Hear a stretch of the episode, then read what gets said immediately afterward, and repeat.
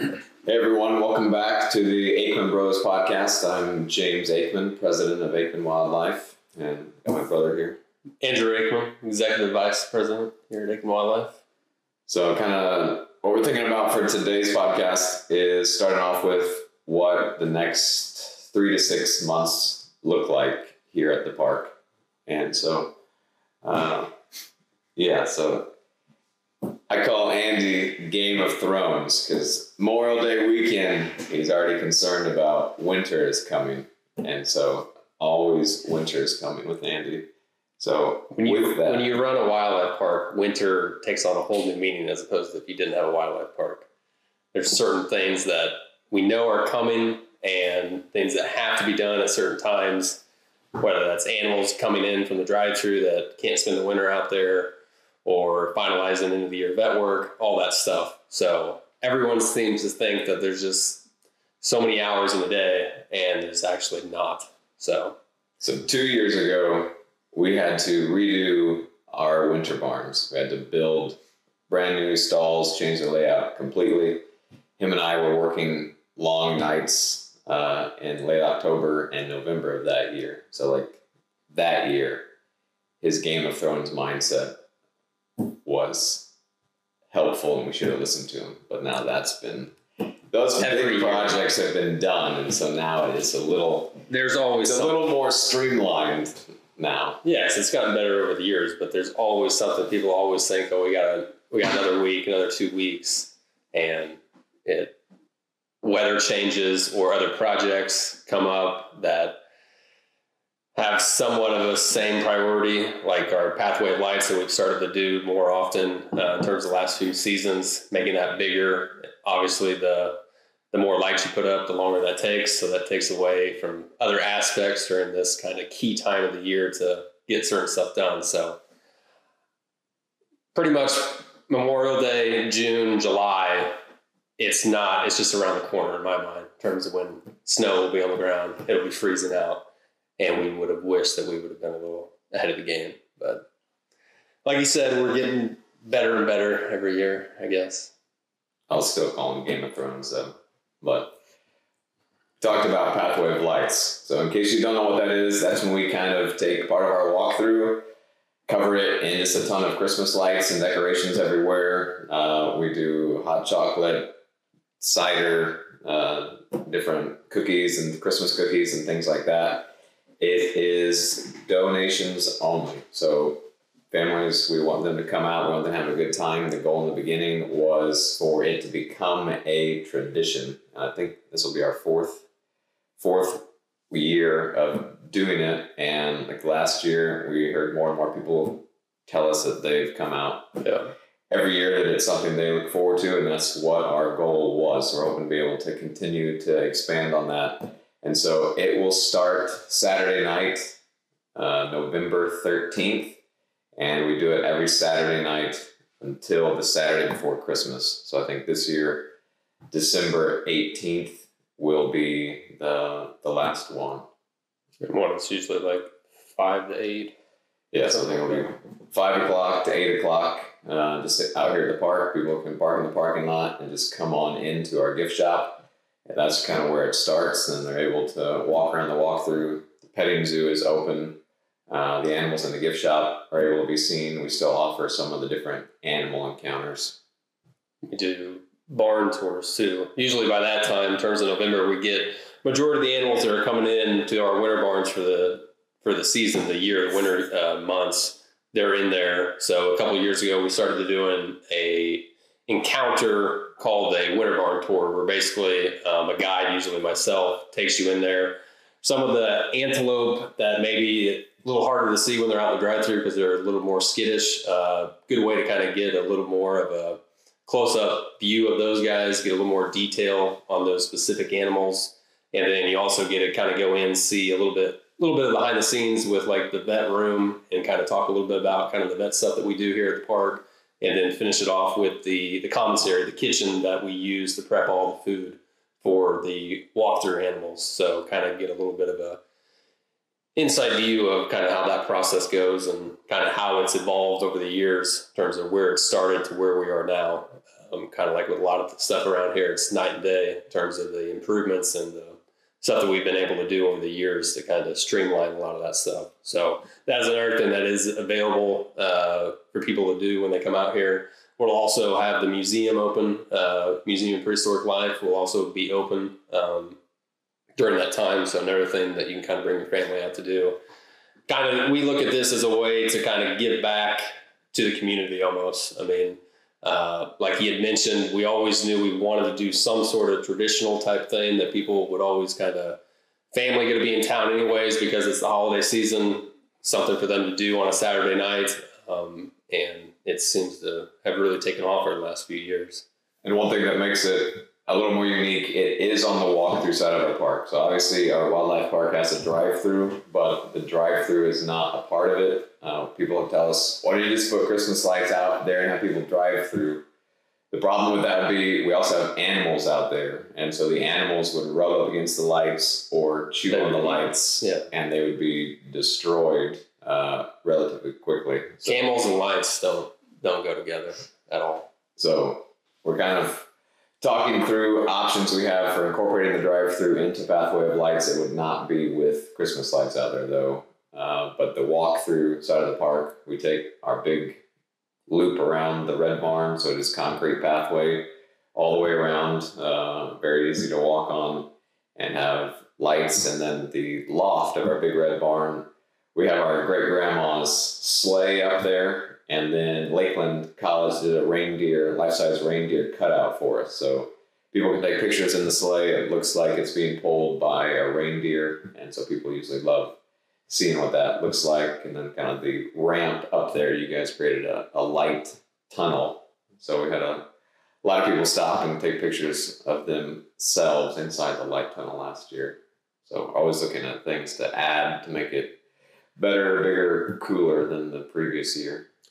Yeah, so kind of the usually the very first Saturday uh, that we open it, it's usually what we kind of classify as the the tree lighting ceremony. So we have what would you say the height of that tree is now? It's probably 18. 18, 20 feet. Um, so we have a pine tree that we specifically planted uh, for this um, this kind of event that we do every year. And so right now it's about a 18 to 20 foot tall pine tree that we I forget how many lights we put on it now, just because every year it gets a little bigger. Um, probably well over 2,000 ornaments um, now in terms of being able to cover it. We had a uh, sidewalk poured around it. Uh, last year would have been the first time that we were able to go completely all the way around the tree. So uh, that first Saturday is usually when we light that up. And like I said, another good picture taking opportunity. It's kind of close, um, right there by the, the red barn, kind of where the ramp is, the petting zoo area. So right there alongside the main loop. And it's usually what we do on that first Saturday. And then in years past, ever since COVID thing happened, we haven't been able to necessarily do as many kind of specific events as we do, but like, uh, we'll kind of just have to see where we're at in terms of this year. But years past, like that last Saturday, we try to have a picture taking event with either person dressed up as Santa Claus or uh, A Rudolph event. Rudolph event, that sort of thing. Um, but that you'll probably just have to kind of stay tuned for Facebook updates and that sort of thing on where where we're at with kind of individual um, kind of events going on during that time. Yeah. And then right before Pathway of Lights, uh, another big event for us is our Sable fundraising banquet, A Toast to Wildlife. And so, for those of you who don't know, Sable is our 501c3. So that's what we created. It is our kind of our fundraising arm. So it was created for the feeding, caring, providing homes for the animals, as well as educating the public. And so that's what all of our corporate sponsorships go through, our adopted species go through. It's it allows individuals to donate money and be able to deduct it from their taxes. And so every fall we have a, a fundraising banquet for it. We usually have a silent and a live auction. Uh, we have food catered in.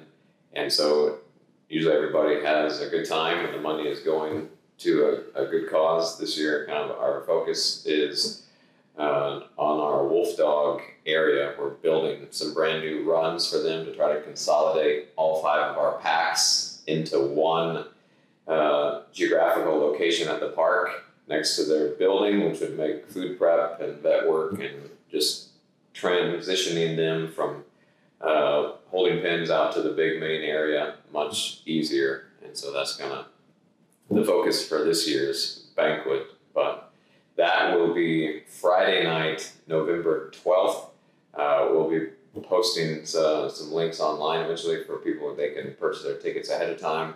But that will be the night before Pathway of Lights start. So kind of one of the one of the bonuses of coming to the banquet is you get to after the banquet and the auction's over with, you get to walk around the park to see the lights before the general public does get to see it.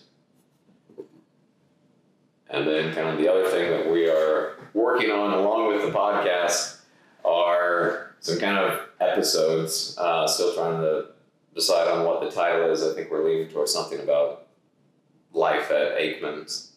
Uh, just kind of showing you what a day in our life looks like out here at the park.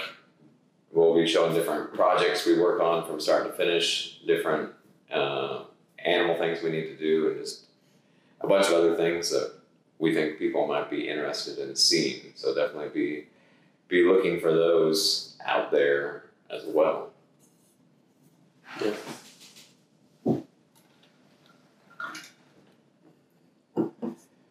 Uh, so we mentioned this uh, in the last podcast a little bit about our museum of prehistoric life, and this probably came about three and a half years ago, Yeah. four years ago. So the wildlife park, we're in central Illinois, so it does get cold in the winter wintertime. So November through March, it's very slow out here, and we always thought if we could do something indoors, you could regulate the temperature. People could do it all year long both of us love dinosaurs, uh, always have, and then prehistoric mammals we felt would be a good tie-in. And so for the museum, we have life-size models that are fully fleshed out.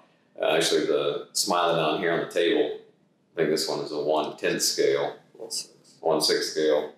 So we have a life-size Smilodon, looks exact same, obviously only just much much bigger. Um, people can touch them, they can take their pictures with them, interact with them. Uh, but that was kind of that's what we have now. I don't know if you want to talk about what the museum was originally going to be.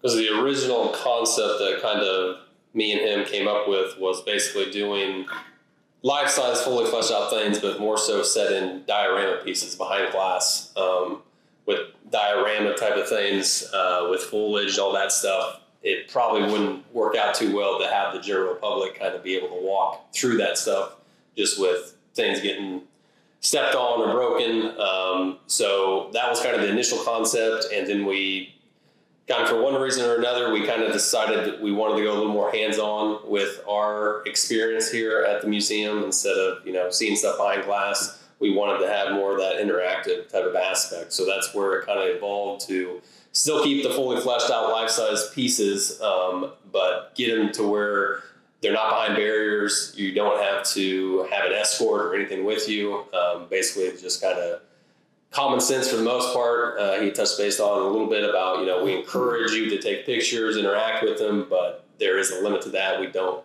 want people to ride on them or anything like that. Um, at the end of the day, they are still one of a kind pieces that if they do break, unfortunately, that is a financial cost on our end to have them fixed and that sort of thing. So we do kind of uh, want people to respect that to a certain extent. But we definitely, it evolved quite a bit from the initial concept. There's actually a drawing down in the museum that has, that I had done that kind of showed a little bit of a glimpse inside of a conceptual museum that you'll see different pieces kind of behind glass and people walking through there. That was kind of the initial idea. And then, like I said, it kind of evolved to where we wanted to be a little more hands on with our things. So the first part of the museum actually, what was that? 2019 is when we actually opened. Basically, this this building that used to be our office, and that's all it was. Um, we converted maybe about half of the space, so maybe about a thousand square feet was converted. 800 to 1,000 square feet was converted to kind of the first five pieces, uh, and also the CGI T Rex that we have in terms of the uh, computer generated T Rex that we have. That was kind of the first phase of the the museum, and like I said, that opened back in sometime in 2019 is when we kind of started to open that up to the public, and we uh, we were kind of limited with what we could do because of the kind of the restrictions that were on the building. So ceiling height was the biggest one. It was eight foot ceiling, so obviously that dictated what animals we could put in there. So the biggest one at the time that we could do would be our Arctodus, so the giant short faced bear. Ideally, we would have loved to have him be standing up on his back two legs because he gets about 13, 14 feet tall, but wasn't doable. Um, so we decided to do it on all fours still very impressive. He's even at shoulder height on all fours. He's over six feet tall, so um, very eye catching in terms of in the space that he was in. But we knew that it was still starting out with anything. You either you have the the financing in place to have something fairly large, or you do have to start out in phases. So we kind of knew that the initial phase was on the smaller sides for sure. But we had the mindset that this was just going to be a very kind of temporary thing, we knew that phase two was coming down the pipeline pretty quick. And that's what the the bigger addition was with the 15 foot height ceilings. So obviously with the 15 foot height ceilings, it it opened the possibilities quite a bit in terms of what animals we can display in there. So right now our showstopper piece is a life size Carnotaurus, um, so a fairly decent sized, mid sized um, meat eating dinosaur theropod. And it's definitely the whenever people kind of turn the corner to see that guy, they for the most part are completely blown away by it. So it's probably about 26 feet long and about a little over 10 feet. Yep. So uh, just around 26 feet. Uh, in terms of the pose that we have, right around 26 feet long, and then in the pose that it's in, probably right around that 10 and a half foot uh, height range. So again, very very imposing, and it's actually we were able to kind of reposition the Arctodus to where it's kind of the same area. So it just gives you a little bit of glimpse of the our initial phase one largest size piece. When you compare that to the phase two size, um, it's definitely a an increase in terms of just how big of an animal it actually is and what we're able to do with the additional space that we had. Andy made the comment earlier about the pieces being one of a kind, and what what he means by that is we didn't go to uh, an online catalog and order these. So all of these were digitally sculpted. Uh, we kind of start with our sculptor gets the the basic size to where we agree with it and the look, and then we start to pose it digitally. And then once that happens, then he prints off kind of the smaller scale that we can do the test painting on. Once we sign off on that, then he'll start printing the life size pieces. So uh, all of our pieces here in the museum, you literally can't find them anywhere No, else. That's the process for any of the the large size pieces. Some of the smaller pieces, it made more sense. Uh, we had a lot of contacts here that are amazing sculptors. Um, so some of the smaller pieces that are on kind of the pedestals type of bases, they are actually hand sculpted, traditionally sculpted. Um, so again, one of a kind pieces for sure in that regard. But the uh, yeah, the all the digital all the digital pieces they uh, we decided they're all the way down to just the pose of this tail flipping this way instead of this way, the head turned slightly that way. Like all that was signed off by me and James in terms of that's kind of the process that we do. And we know what we want. We know we want to stay as scientifically accurate as possible with our all of our models, as close as we can at least. Um, so that's kind of where the initial sizing comes in. We don't want something that is too big uh, that wouldn't make sense in terms of being an animal that is twice the size that it actually was when it was uh, around, and we also don't want something too small. So a lot of research goes into the pieces and then also just kind of the a lot of time goes into what animals we're actually going to make and have displayed. Um, so he had touched base that we love dinosaurs and dinosaurs in a wildlife park you can somehow kind of combine them but it made more sense for us to kind of do a little more focus on the prehistoric mammals. So uh, just like we have a uh, short-faced hyena down in the first phase. That was one of the animals part of the very first phase. Concept was that. Behind that was basically they would be able to see this hyena that used to roam, and then they could actually walk out into our walkthrough area and look at our two spotted hyenas that we have out in the walkthrough portion. So um, it just kind of worked a little better to kind of do that focus on prehistoric mammals, tying in to the animals that we have here. So yeah. So the kind of the future, I guess, of the museum, the next phase would still be inside the current space we have. It'd be four large pieces coming. So I think all of them are 10 feet or taller, uh, all kind of in the prehistoric mammal or bird yeah. categories. Uh, and then beyond that, we would be looking at having to add on to this building. And so, kind of like that, the sky's the limit. I mean, obviously, the finances are the right, limit, but well, we also have some time coming in 2022. We will have our first animatronic piece that we will have on display. Um, it'll be a smaller piece but animatronics is one of those things that we would love to get into, but some of the animatronics that we have seen just doesn't. We have to have something that's as lifelike as possible in terms of that was kind of the vision here that all of our pieces, we don't want them to look like they're not realistic animals. So we try to go as as close to realistic as possible with the paint apps, um, the poses, all that stuff so the animatronic piece that's coming is probably around four feet long. Um, it'll be motion sensitive, sensitive. So the whole goal is that it'll look like all the other static pieces kind of in the collection. And then when a person gets to a certain point, it'll actually start to move on itself. So we're hoping that that'll be kind of the small step into that side of um, kind of the collection in terms of doing more animatronic pieces down the road. So we're pretty excited about that thing coming. Yeah, so the the goal would be you go through the museum and you don't know if a piece is going to move or not. So that creates a much higher sense of anticipation. Uh, could potentially create some degree of fear, possibly. So we think this first animatronic piece uh, will definitely startle people, to say the least and our we probably have to refund some money maybe. Yeah. So we have had to do that before. Families come in and kids hear the T Rex from the T Rex video wall.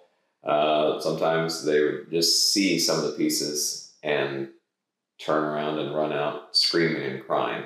So, so we don't like to make anyone scream or cry by any means, but in a certain aspect, that is what we kind of set out to do from a realistic standpoint. Um, 100% if we would put any of these pieces out in the open outside and someone would pull into our parking lot and see them um, from a certain distance, they would not be able to tell that there's not a real animal out there. So uh, I think we accomplished our goal in terms of getting the getting our collection to be as realistic as possible for sure. Yeah. And so, like I said, the kind of the sky's the limit, finances are the main limit, but we have big plans down the road for the museum to bring in so much, much bigger pieces than what we have now, and truly can see it getting to the point where it is a it is a world renowned museum that getting to the size of where people would actually be coming here just from other countries for the museum itself. Yeah. So we're so we mentioned that the largest piece we have now is the Carnotaurus, around 26 feet long. Just to give you a little bit of a reference, the pieces that we're hoping to bring in in the future are double, triple the size of that. Um, so stay tuned for more on that. And so another thing we're going to kind of start doing in these is just touching on doing a, an animal spotlight, some of the animals at the park. Uh, so we thought we'd start with Fabio. So Fabio is one of our camels. Camels are easily one of the more popular animals at the park. Have a lot of personality. Uh, Fabio is our Bactrian camel. So Bactrian are the two humps, and he is the one that grows a much thicker winter coat. So he is our woolly mammoth of the park for over half the year. They're native to the Gobi Desert, which is Central Asia, so it gets a lot colder there than it does uh, like in Northern Africa and the Middle East, where the dromedaries are. So that's why they have a much longer, shaggier coat. Uh, but Fabio is one, like I do a lot of behind the scenes at the park, driving around in the UTV. Uh, first half of the day, Fabio is usually chasing us all around. So we'll stop, we'll feed him, we pull away, he starts running, and so people think that's the the funniest thing in the world. He will actually gain on us. So I tell people in that time it's kind of like the Jurassic Park scene where you must go faster when the T Rex is chasing. That's kind of what it's like with Fabio. People love it, but then the latter half of the day, he's already kind of eaten a lot of food, and so he's a little bit more laid back and relaxed. And so I just drive right up to him, and he's very calm and gentle when he eats. Uh, you do a lot of the wagons. So I don't know what how his personality is on the wagons. Well, it kind of depends. He's one of those that definitely, because it takes him a little longer to get rid of that extra winter coat of his during the start of the spring, summer months, um, definitely a little more active in the morning time, a little less kind of hit or miss in afternoon wagons. Uh, temperament wise, a little better than Randy. Randy, the dromedary camel, is a little more aggressive sometimes than what Fabio is. So, uh, still Fabio has bad days just in terms of being a little little more intense.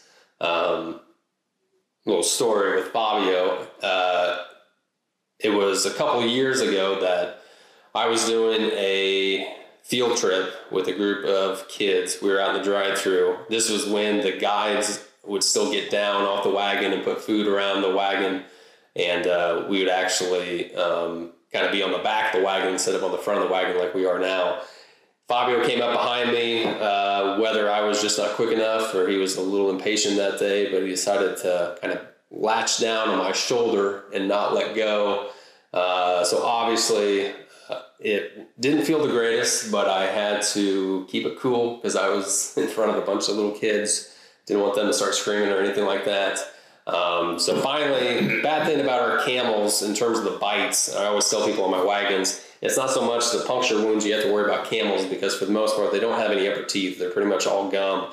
It's more so the pressure they can exert with their bites. And R2, they don't like to let go for a little while once once they do latch onto something. So finally, probably after about like 30 to 40 seconds, he finally let me go and I was able to kind of continue on the tour. Um, but to this day, I actually I have a scar from Fabio. So uh, even though he doesn't have any top teeth, just that pressure that he was able to exert on kind of my shoulder region, right on the kind of the chest region, uh, it was enough to to leave a, a long lasting mark. So camels are one of those things that like with the wagons uh, we let them just eat directly off the wagon um, just because like i said sometimes they they're very smart so sometimes they're too smart for their own good. They almost get impatient on people trying to feed them. So it's kind of the best, safest thing to kind of just put the food on the floor and let them go at their own pace. But um, Fabio was one that he was more in the very beginning. He was a spitter, more so. And then it was, what was it, 2017? He started to have a little bit of a balancing issue um, kind of lean into his, I think it was his right side. So we had our vet come out and he kind of determined that it definitely was some sort of neurological thing going on with Fabio. He recommended having him be taken to the U of I because they were able to do a little more kind of hands-on thing. It was a little out of our um, local vet's kind of element when it came to kind of brain stuff with a Bactrian camel. So I think he spent about two weeks up there at U of I, um, came back, and he was a much happier camel for whatever reason. Pretty much that was the turning point from him. More, more than likely, spitting at you fairly consistently to he doesn't even hardly spit at all anymore. Let you pet him. Yeah, I'll let you pet him and everything. So um, never ever never were able to kind of really determine what the issue was, but we were just thankful that being in the care up there at U of I that they were able to kind of get him back to 100%. And like I said, he's uh, definitely a guest favorite for sure uh, when it comes to the wagons and the behind the scenes. There's not too many wagons in behind the scenes that Fabio doesn't get up to and kind of make an impression on. Because I think he was he's about ten years old. That's Yeah, I think Nine, 10 or 10. 11. So I think he was he was four when he came in. Uh, the last podcast talked about bought the property September first, and then I informed them the first round of animals were coming in September twenty second. He was one of the camels that came in, the camel that came in in that first round of animals. So he's been with us for a few years, and definitely the camels, Randy and Fabio, they have their own T-shirts. I think we might actually be sold out of them now that Yeah. I say that, but. Team Randy and Team Fabio. We did that in the beginning as a joke, just to kind of make fun of Twilight a little bit, and then they became very popular, and we had to reorder them every time we order shirts. Yeah. So Fabio is definitely one you can't miss when you come out to the park.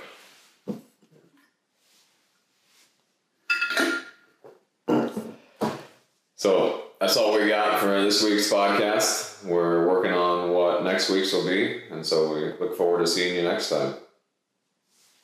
But